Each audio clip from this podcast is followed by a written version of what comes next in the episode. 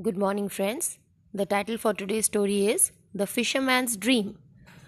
Once upon a time, there was a fisherman. He lived with his family in a small hut on a sea coast. The fisherman had a boat. Every morning, he would take his boat and go fishing into the deep sea. He earned his living by selling fish in the market and lived happily with his family. One morning, the fisherman suddenly felt very inspired and gloomy.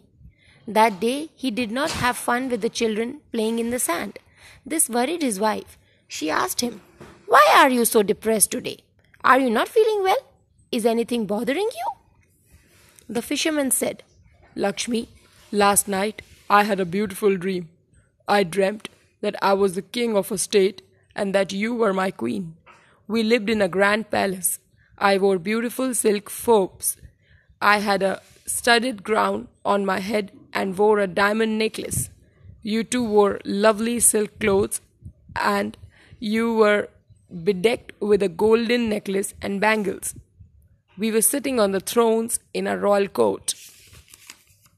Suddenly, our children came running to us and called out to me, Father, Father. I woke up with a start. When I looked around, I realized that I was sleeping on my cot in our small hut. I wonder where my crown and my palace have disappeared. And look, your rich clothes also have disappeared. What a miserable life. Saying this, the fisherman began to weep. The fisherman's wife was a sensible woman. She consoled her husband. Do you realize that what you have been thinking about and crying for was just a dream? But what you see before you now is the reality. This is our life. We have nothing to complain about. God has given us this nice little hut to live in. We own a boat too. God has given us two lovely children. In fact, God has given us everything a man needs to lead a happy life. Don't you think we are very happy?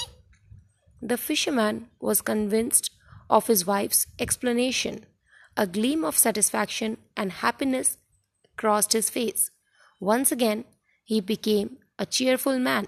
He thanked his wife, kissed, his children lovingly, and was engrossed in his daily work.